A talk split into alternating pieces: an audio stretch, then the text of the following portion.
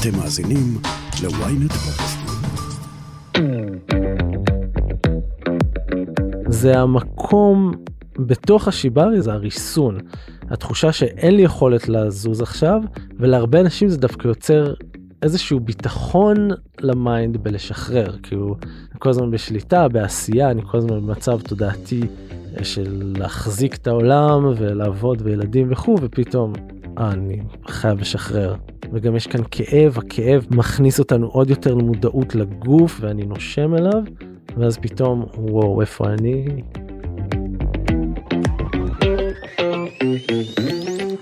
יובל כהן צדק מלווה זוגות לחיבור ולתשוקה דרך סדנאות וריטריטים.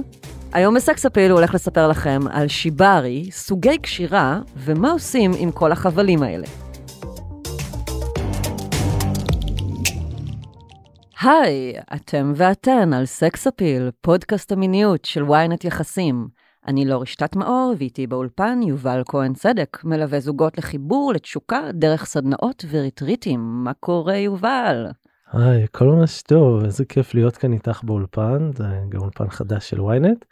זה כיף ו- לארח אותך. כן, בואי נתחיל. כן, אני, אני לא סתם הזמנתי אותך, הזמנתי אותך לדבר על אה, נושא מאוד מאוד סקסי, שהולך ונהיה פופולרי, שזה אומנות הקשירה והשיברי. אה, ואני אשמח אם נצלול כזה פנימה וננסה כזה להסביר למאזינות ולמאזינים מה זה בכלל שיברי, ומה זה בונדג' ומה זה קשירה, ולמה אנחנו אוהבים בכלל חבלים.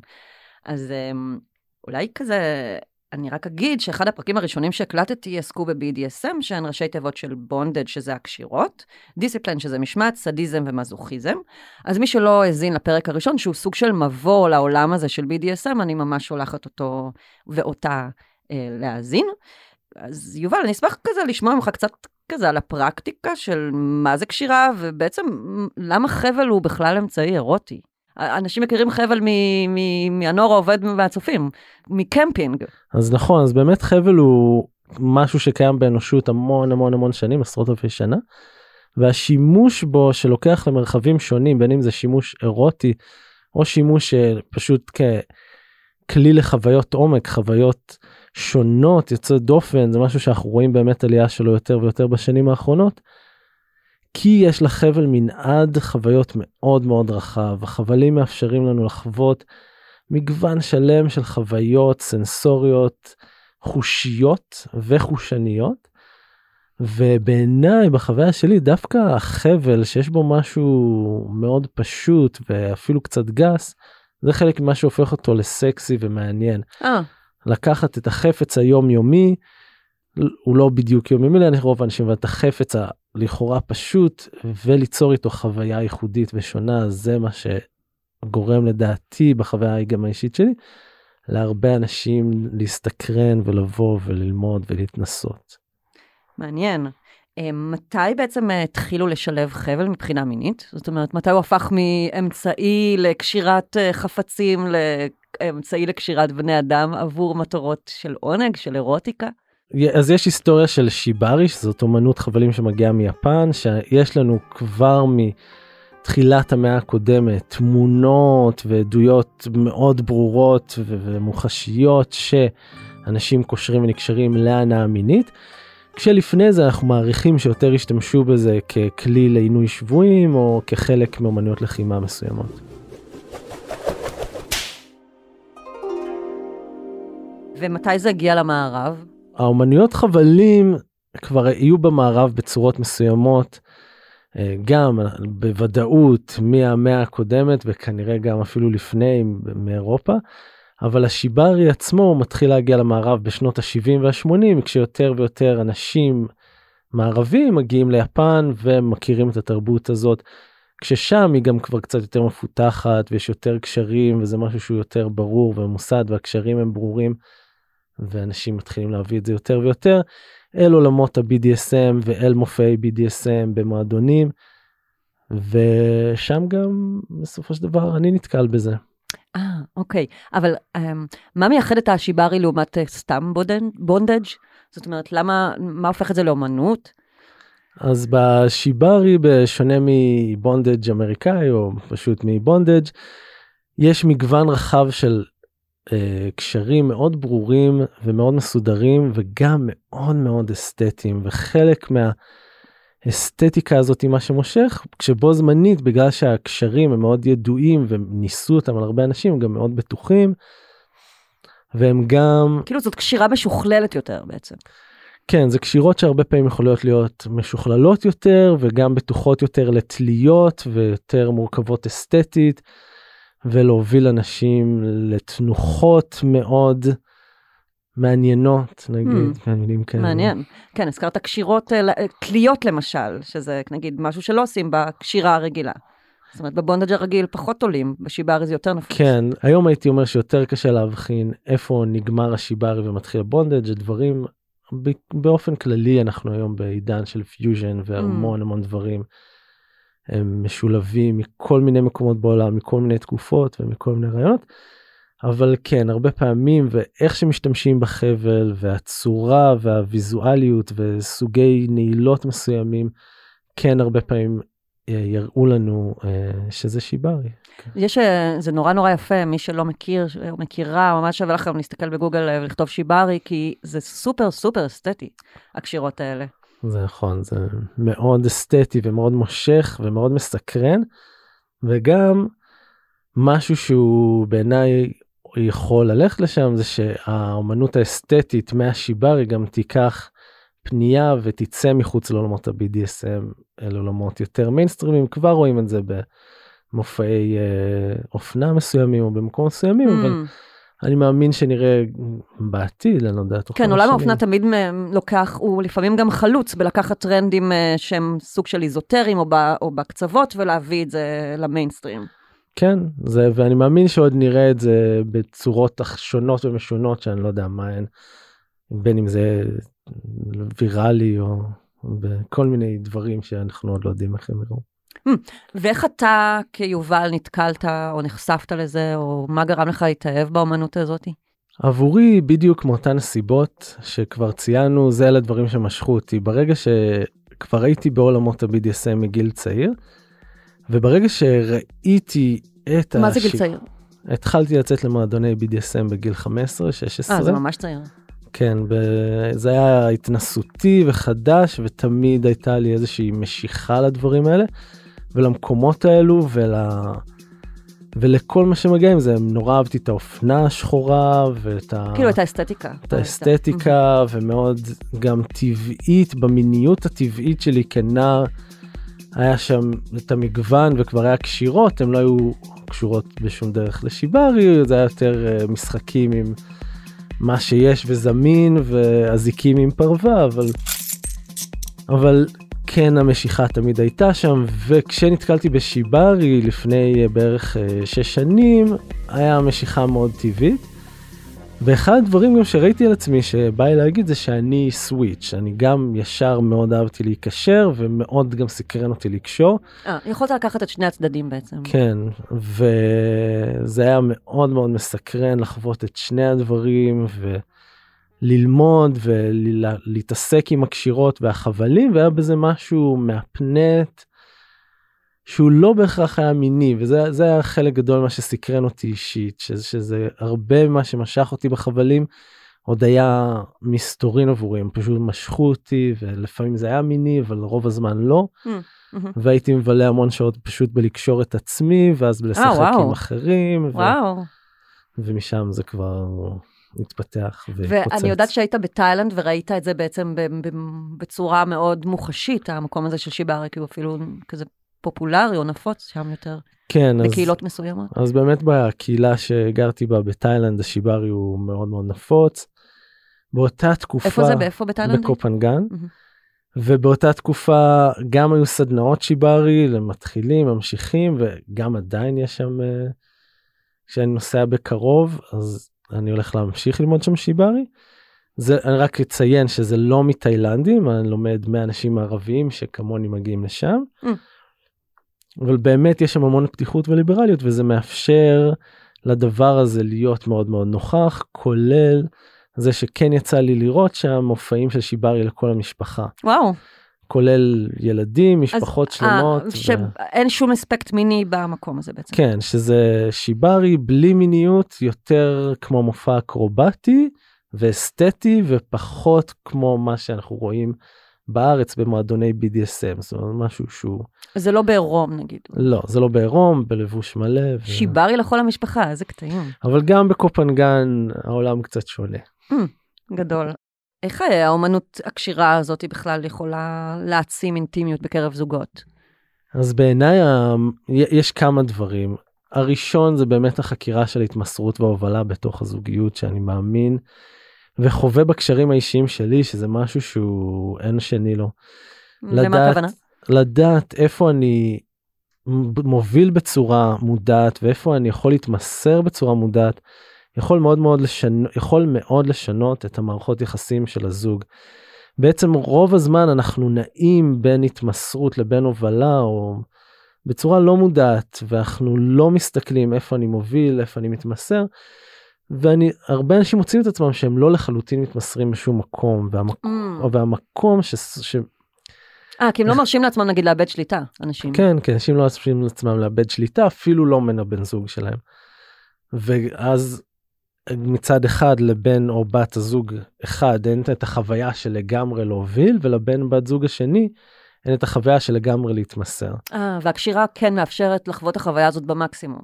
כן, אז הקשירה מאפשרת לחוות את זה בצורה מאוד מאוד עמוקה ומודעת, ומבחירה, זאת אומרת, אנחנו עכשיו בוחרים לקחת חצי שעה, שעה, שבה את מובילה ואני מתמסר, או הפוך, ואנחנו יכולים לחוות את החוויה הזאת מאוד מאוד לעומק. כמובן אחרי שעשינו שיחת פתיחה והבנו מה הרצונות שלנו ומה הגבולות שלנו וזה מה שמאפשר לאנשים הגבולות הבטוחים ולשים גבולות וצורה לדבר הזה מאפשר לאנשים לצלול מאוד מאוד מאוד עמוק. יש לי פרק על זה שהקלטתי עם אה, יעל אה, על אה, RBDSM, על השיחה מקדימה לפני מפגש מיני, ו... והמקום הזה, היא אומרת שם שהמקום של להציב גבולות בהתחלה, הוא מאפשר בעצם פתח מאוד מאוד רחב ל... ל... להנאה ולמשחקיות ולהתבססות, כי דווקא כשיודעים מה הגבולות שיש לי, מה גבולות הגזרה, עולם שלם של חוויות נפתח בפנים.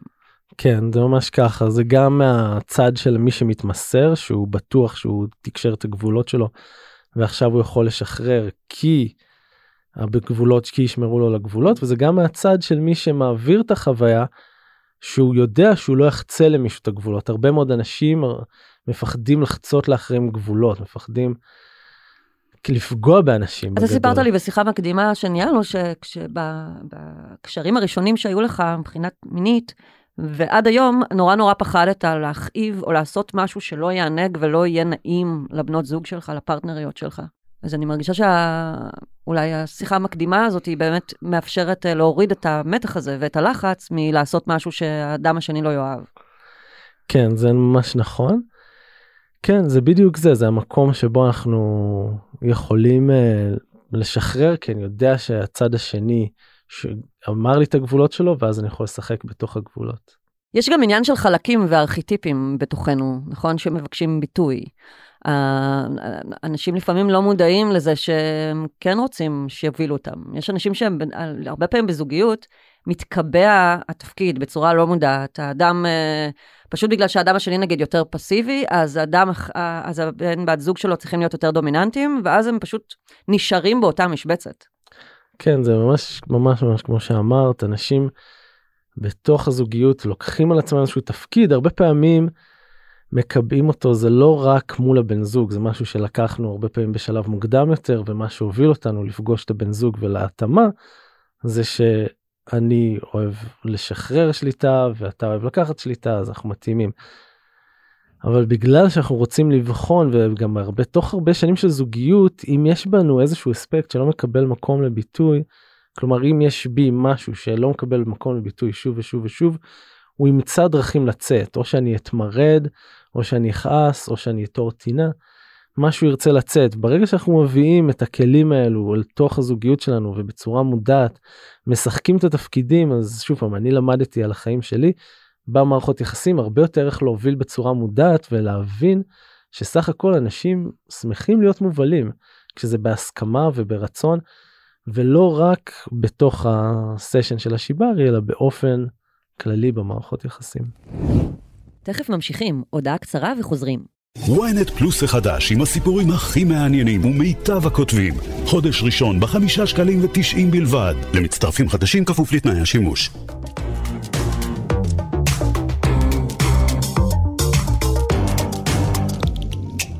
יש את המונח הזה sub space, שהרבה אנשים שהם נקשרים כזה כמהים להגיע אליו, בוא, בוא נסביר את זה. אז sub uh, space זה מושג מתוך עולם ה-BDSM שבאמת מדבר על מרחב, מרחב תודעתי שהוא שונה מהמרחב היומיומי. אז אם ביום יום אנחנו במודעות מסוימת וגם יש לנו אולי מצב פוקוס, sub space זה מרחב שבו אני משחרר, התודעה שלי משתחררת, זה קצת דומה למדיטציה. אבל במקום הפוקוס של המדיטציה יש איזשהו שחרור. זה כמו מדיטציה הפוכה, hmm. כי במקום להתאמץ לשח... להחזיק, שזה גם לא לגמרי מדיטציה, אבל יש לנו איזה מקום שהוא משתחרר מעצמו ופתאום יש תחושת ריחוף ותחושה שהיא איפשהו בין ערות לשינה. מרחב חלום כזה שיכולים כל מיני דברים לצוף ולעלות בו. וזה קורה בגלל הכאב? הסאבסוויס הוא יכול לקרות מהרבה מאוד סיבות ובעוד צורות אבל הוא לא מחובר רק לכאב ויש אנשים שעוזר להם שכאב עוזר להם להיכנס לזה. יש אנשים שדווקא כאב מרחיק אותם מזה אז אה וואלה זה המקום בתוך השיברי זה המקום שהוא יכול להיות שילוב שוב פעם של כמה אלמנטים אבל אחד מהדברים זה הריסון. התחושה שאין לי יכולת לזוז עכשיו ולהרבה אנשים זה דווקא יוצר איזשהו ביטחון ל mind בלשחרר כאילו דווקא זה שאני מרוסן אה, אני יכול לשחרר כאילו אין לי ברירה אלא לשחרר כן בדיוק אין לי ברירה אלא לשחרר. ועבור הרבה אנשים זה גם תחושה של סוף סוף אני יכול לשחרר כאילו mm. כל הזמן בשליטה בעשייה אני כל הזמן במצב תודעתי אה, של להחזיק את העולם ולעבוד וילדים וכו' ופתאום אה, אני חייב לשחרר אני קשור לחלוטין. וגם יש כאן כאב הכאב בגלל זה אולי הרבה אנשים כן קטליסט לשחרר כי הכאב מכניס אותנו עוד יותר למודעות לגוף ואני במודעות לגוף ולכאב שקיים שם ואני נושם אליו. ואז פתאום וואו איפה אני כאילו 아, יכול להיות שהייתי. ואז מגיע ריחוף. כן. מה, מה באמת אד... מרגיש אדם שהוא שקושרים אותו כאילו איזה תחושות אני אמורה לצפות אף פעם לא קשרו אותי. אז אדם שנקשר הוא יכול לחוות מגוון שלם של חוויות באמת יש את ה sub space שכבר דיברנו עליו. וזה יכול להיות מגוון אחר של דברים אבל הכל מתנקז לחוויות מסוימות של שחרור שליטה ושל התמסרות לחוויה ולרגע. יש אנשים שזה ייקח אותם יותר עמוק ויש אנשים שזה יהיה חוויה חדשה ומשונה ולא ברורה והם יחוו אי נעימות מסוימת או איזשהו בלבול אבל זה אי נעימות שגם יש בה משהו שהוא יכול לסקרן אותם כלומר אם מישהו זה פשוט לא נעים לו זה אז הוא לא יחזור לחוויה הזאת לא ודאי. אבל יש אנשים שזה מצד אחד לא היה להם נעים מצד שני היה מסקרן והם הרגישו את הדגדוג הזה של אוקיי אני יכול לגעת כאן במשהו ויש כאן איזשהו משהו לחקור באיך אני משחרר איך אני מתמסר לחוויה הזאת. אבל התחושה של החבל על האור זה לא מציק מגרד. החבלים אה, בדרך כלל עברו טיפול והם כשלעצמם הרבה פעמים נעימים וחוויה של לחץ אז זה יכול להיות שאתה מרגיש איזשהו לחץ על החזה או על הידיים והגוף. כמובן שככל שמתקרבים לתליות או עושים תליות תלייה זה כבר עולם אחר מעבודת אדמה בעצם בשיבר יש לנו חלוקה לעבודת אדמה ולעבודת תלייה. Hmm. גם יש תליות שיכולות להיות נעימות אבל הרבה מהתליות הן כבר יותר בעולם הכאב וזה חוויה שהיא יותר אינטנסיבית. זה ו... כבר ארטקור כאילו יותר למתקדמים מהתליות? כן הייתי אומר שזה בדרך כלל יותר למתקדמים ויש את העבודת אדמה שהיא דווקא הרבה פעמים יכולה להיות מאוד נעימה ורכה ואיזשהו אלמנט יותר מימי כזה. זה מה, משהו... זה, מה זה אומר עבודת אדמה? עבודת אדמה זה אומר שכל הקשירה מתבצעת על האדמה.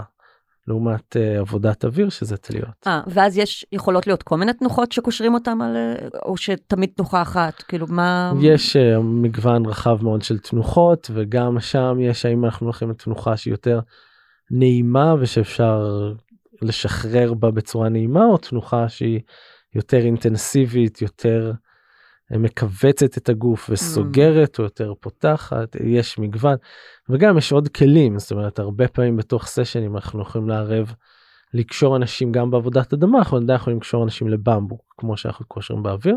לבמבוק. כן, אה, אוקיי. לעץ. לפיסת במבוק. למה?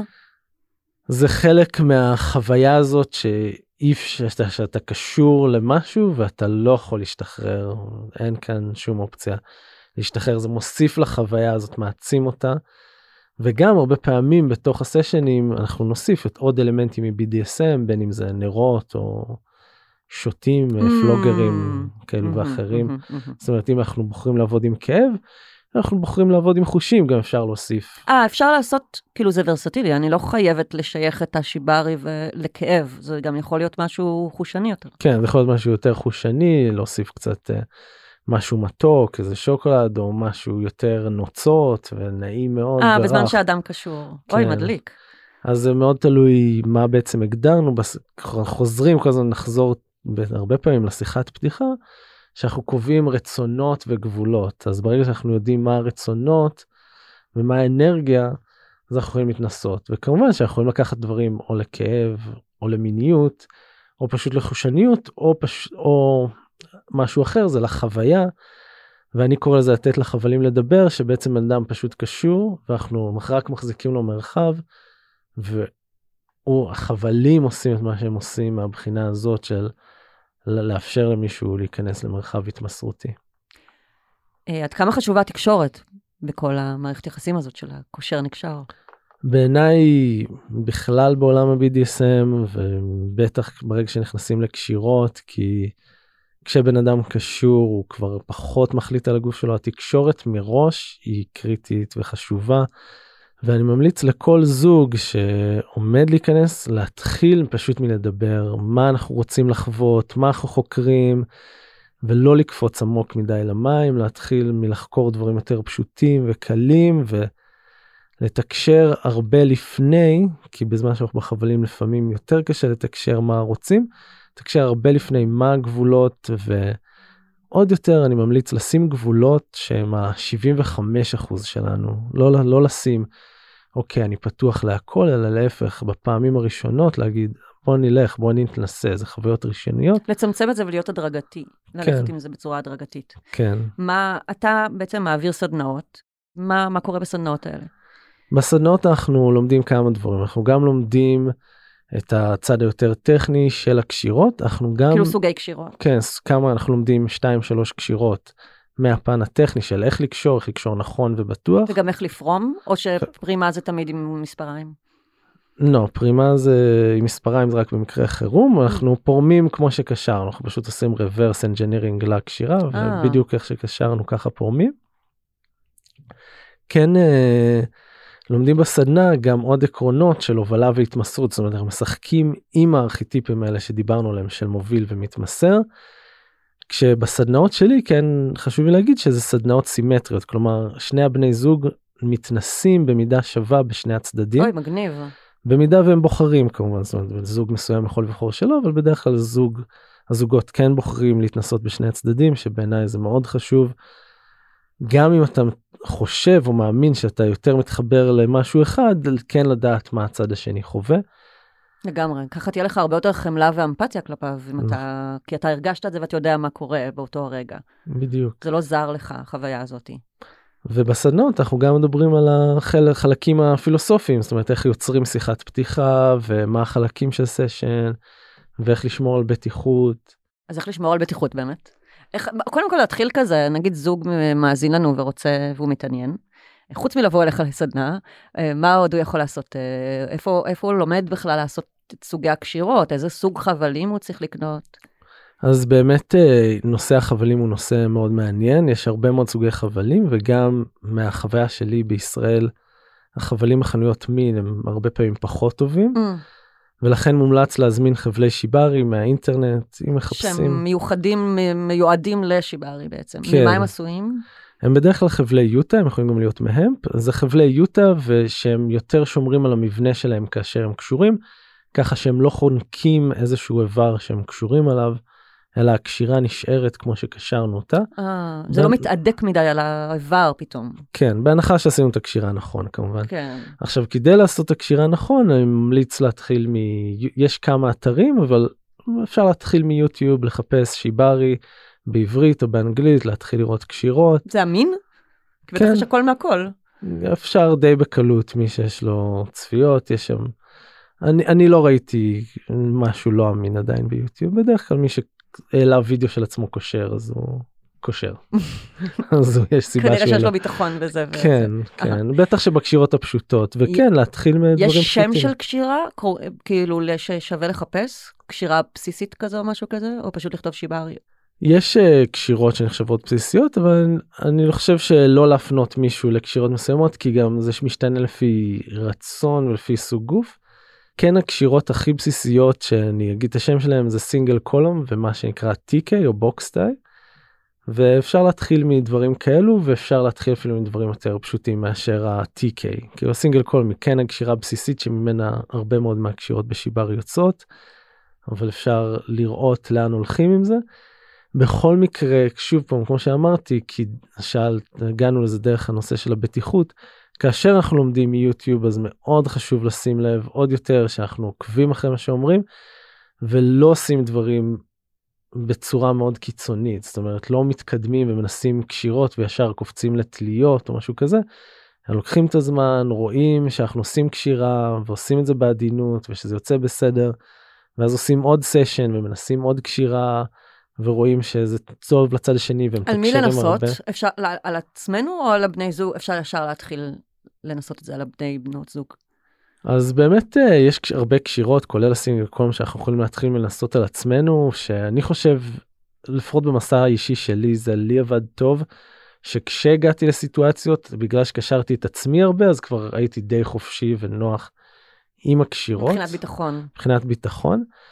יש כמובן הרבה קשירות שאי אפשר על עצמנו מהמם. וצריך על בן בת זוג או בובה. אבל לרוב. האנשים אין בובת אה, הוא בת מין בת מין אה, מתנפחת. כן אז uh, על בן זוג כששוב פעם מה ש... כש... מהכיוון של הבטיחות מה שאני אומר להרבה אנשים בסדנאות זה להביא הרבה ענווה להגיד למי שאנחנו קושרים אם זה לא בן בת זוג קבוע והם יודעים להגיד להם שזה פעמים ראשונות שאנחנו אה, מתנסים. להיות אה, שקופים איתם. כאילו. כן לה- זה להביא גם ענווה וגם שקיפות הענווה היא גם להגיד להם וגם לחשוב מה יכול להשתבש כן זה שיברי הוא בעולם הדברים האלו הוא יחסית מסוכן. יש תאונות אנשים נפצעים אז חשוב ללמוד כמה שיותר ויש המון מידע באינטרנט לא חסר מידע ללמוד מה כדאי לשים לב ואיפה קושרים ואיפה לא קושרים. וגם איזה אזורים בגוף אבל גם יש אזורים בגוף שאסור לקשור? כמו שיש כשמתחילים- נגיד עם, ה, עם הצלפות, אני יודעת שיש רמזור כזה שאפשר לחפש באינטרנט, של אזורים שהם, אם הם מסומנים באדום, זה אזורים שעלול להיות, עלול להיגרם נזק אם מצליפים בהם.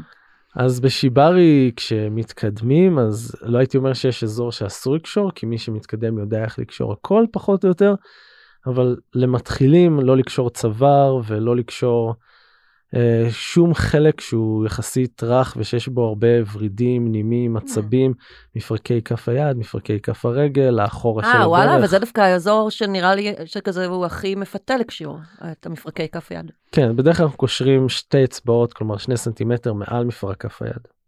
לשמור כזה על מרווח שזה לא כן. יהיה. איזה באמת סיכונים יכולים לקרות אם לא עושים את זה בצורה בטוחה ולא לומדים את זה לפני שהם מתנסים?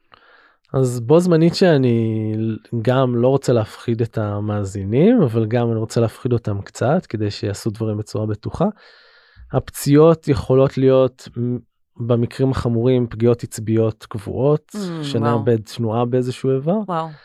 במקרים פחות חמורים זה יכול להיות כאבי שריר או להוציא איזשהו משהו מהמקום.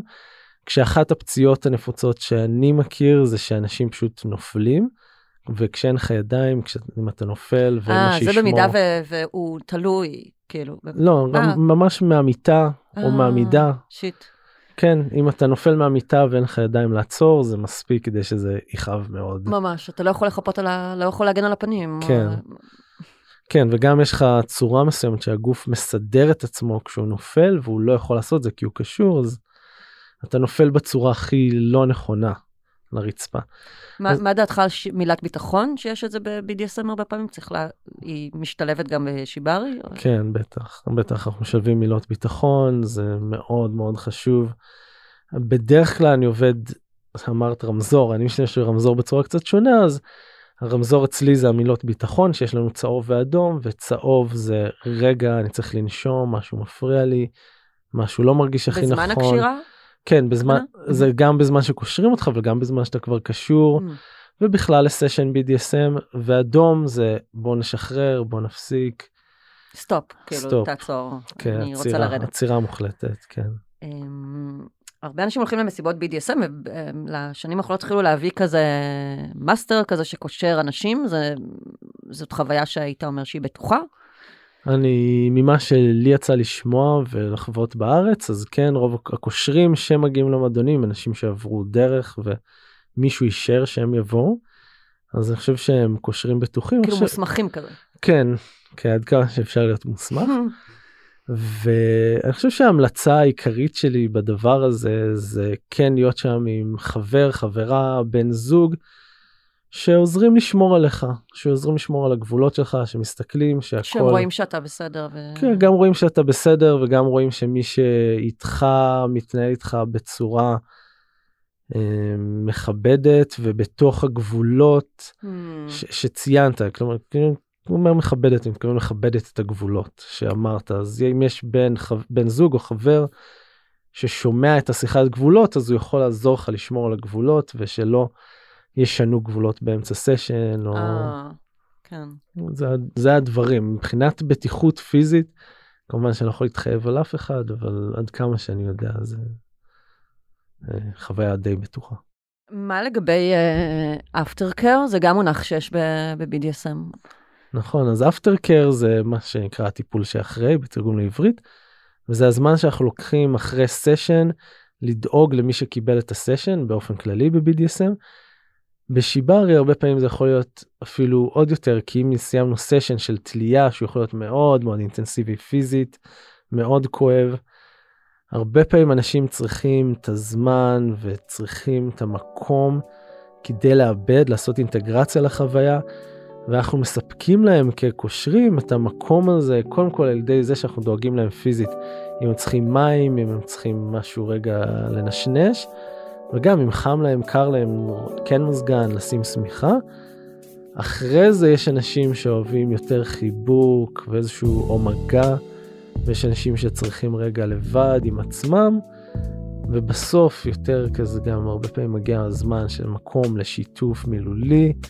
אנשים מספרים לנו כזה קצת מה הם חוו ומתחיל להיפתח שם דברים ואנחנו נותנים אני לפחות נותן המון מקום לאפטר קר. זה מרחב שצריך להרגיש שהוא אין לו זמן. זאת אומרת אין סוף לאפטר קר. כל עוד מישהו צריך אפטר קר הוא יקבל אותו ואני ממליץ מאוד לאנשים שבאים אליי לסדנות לשמור על האנרגיה שלהם גם לאפטר קר. כלומר לא לסיים שהקושר לא יגיע לאפטר קר כבר סחוט הוא גם זה גם זה גם עבודה פיזית. זה גם עבודה פיזית הרבה פעמים לא קלה וצריך אבל לשמור את האנרגיה לאפטר קר ולנהל את המשק האנרגטי שלנו ככה שנוכל להחזיק להם מרחב כמה זמן שהם צריכים שלפעמים זה לא מעט זמן. וואו, איזה מקסים, אהבתי גם את הביטוי משק אנרגטי. Um, יש לך טיפים אחרונים למתעניינות ולמתעניינים באומנות הזאת? אז טיפים אחרונים זה רק מהדברים שכבר דיברנו עליהם לבוא לאט כמו שביוגה תמיד עוברים 70 אחוז אז להיכנס בהדרגה באופן כללי לכל העולמות ה-BDSM רגע ללכת לראות להתעניין להסתקרן לקרוא עוד לפני שמתנסים. ואז שמתנסים אז לא ישר לקפוץ למים הכי עמוקים וישר ללכת לתליות הכי מורכבות ולחוויות הכי ארדקור ואקסטרים אלא לעשות משהו אוקיי רגע איך זה בכלל מרגיש חבל איך זה בכלל מרגיש כאילו כשמכאיבים לי איך זה בכלל מרגיש שאני מרוסן. ברגע שאנחנו יודעים קצת יותר איך זה מרגיש ואיך החוויות השונות ומה נכון לי ומה הגבולות שלי ויוצרים איזשהו ביטחון גם עם קושר או נקשר לצורך העניין כי זה עובד לשני הכיוונים גם אני צריך כקושר לסמוך על הנקשר שלי. אה, כן? למה? שהוא יתקשר איתי אם כואב לו ואם יש אה, איזושהי בעיה. שלא, שלא תעשה לו חס וחלילה נזק. כן, בדיוק, Mm. גם שלא חס וחלילה אני אחצה לו גבולות שהוא לא אמר ואחרי זה הוא הבין. לוקח זמן ליצור ביטחון משני הצדדים. שלא יהיו אי הבנות ובעיות אחר כן. כך. כזה. וגם להכיר את הגוף כשאני תולה מישהו או בדרך כלל מישהי ככל שאני יותר מכיר את הגוף שלה ויודע איך הוא מתנהג. אה, בטח- גם- אתה מלמד גם אנטומיה קצת כזה על הגוף לפני הקשירות בסדנה, או שאין לזה מקום? אז בתליות כבר לומדים אה, דברים של אנטומיה ואיך לאיזה כיוונים החבל צריך ללכת אבל זה כבר להרבה יותר מתקדמים. טוב, אה, יובל כהן צדק, היית מהמם. תודה לורי איזה כיף להיות איתך כאן. יש, אה, ממש תודה, ובא לי, אה, זהו, יום אחד אני אבוא אליך עם חבל ואני אגיד לך, תקשור אותי. יאללה בואי את מוזמנת תמיד. תודה רבה. תודה מותק.